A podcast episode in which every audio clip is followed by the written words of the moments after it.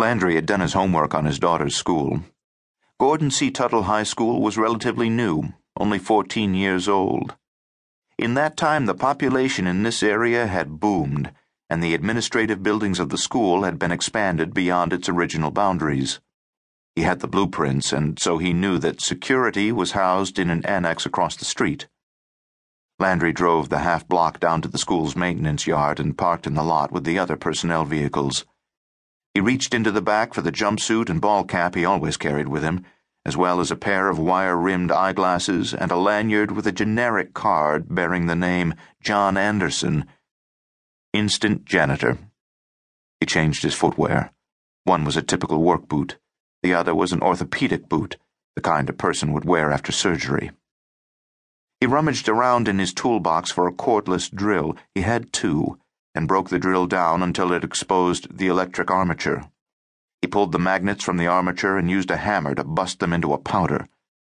He poured the resulting magnetic dust into a rag, folded the rag carefully, and put it in his coverall pocket. Doing all this kept him from thinking about Kristal's terror and Luke's death. Landry didn't know how he could have reacted any faster, but if he'd been able to, Luke might still be alive. Could have, would have, should have. There was no point in going down that road. Stay in the moment, formulate a plan, check it twice, and hold on to your sanity. Landry closed up the van and entered the building. He glanced around for the security room. There was a knot of people, some of them police, outside the administrative offices. He could hear the crackle of their radios. Listening carefully, he learned that the parking lot where the shooting had happened, the crime scene, had been secured. There were cops, SWAT, ambulances, investigators, FBI, all of them on scene. The parents were to gather in the auditorium on campus where they could meet their sons and daughters, the ones who were alive, anyway. He wondered if Cindy was there yet, if she had met up with their daughter. Walking gingerly on the orthopedic shoe, he headed down the hallway to the office. Law enforcement didn't give him a first glance. The place was chaos. A glass partition divided the general space from the offices and back. Knots of people talked in hushed voices. There was a large police presence. They were already interviewing people. One woman was at her desk.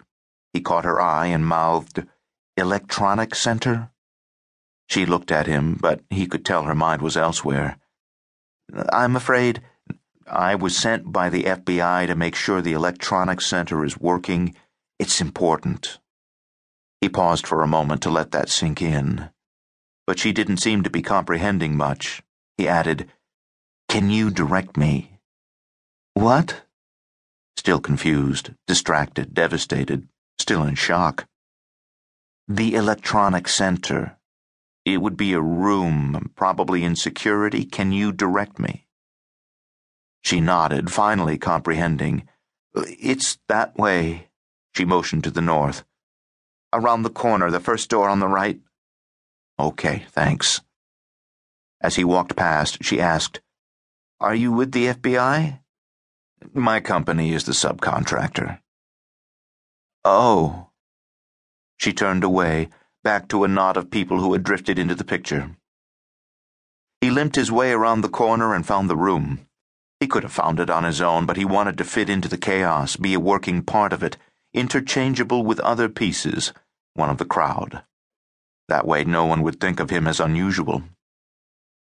The hall was overflowing with people. He nodded and pointed to his toolbox, pushing his way through the crowd to the hallway leading to the electronics room. When he turned the corner, he was surprised to see the hall was empty. The cops had not made it here yet, but they would soon. He used a credit card to open the door, closed and locked it behind him, he had three minutes to do what he needed to do. First things first, use a pair of locking pliers to clamp the door dampener above his head. This would prevent anyone, key or no key, from opening the door. Outside, he could hear babble, movement. An individual voice. They were on their way. He located the security camera box and realized pretty quickly that all he'd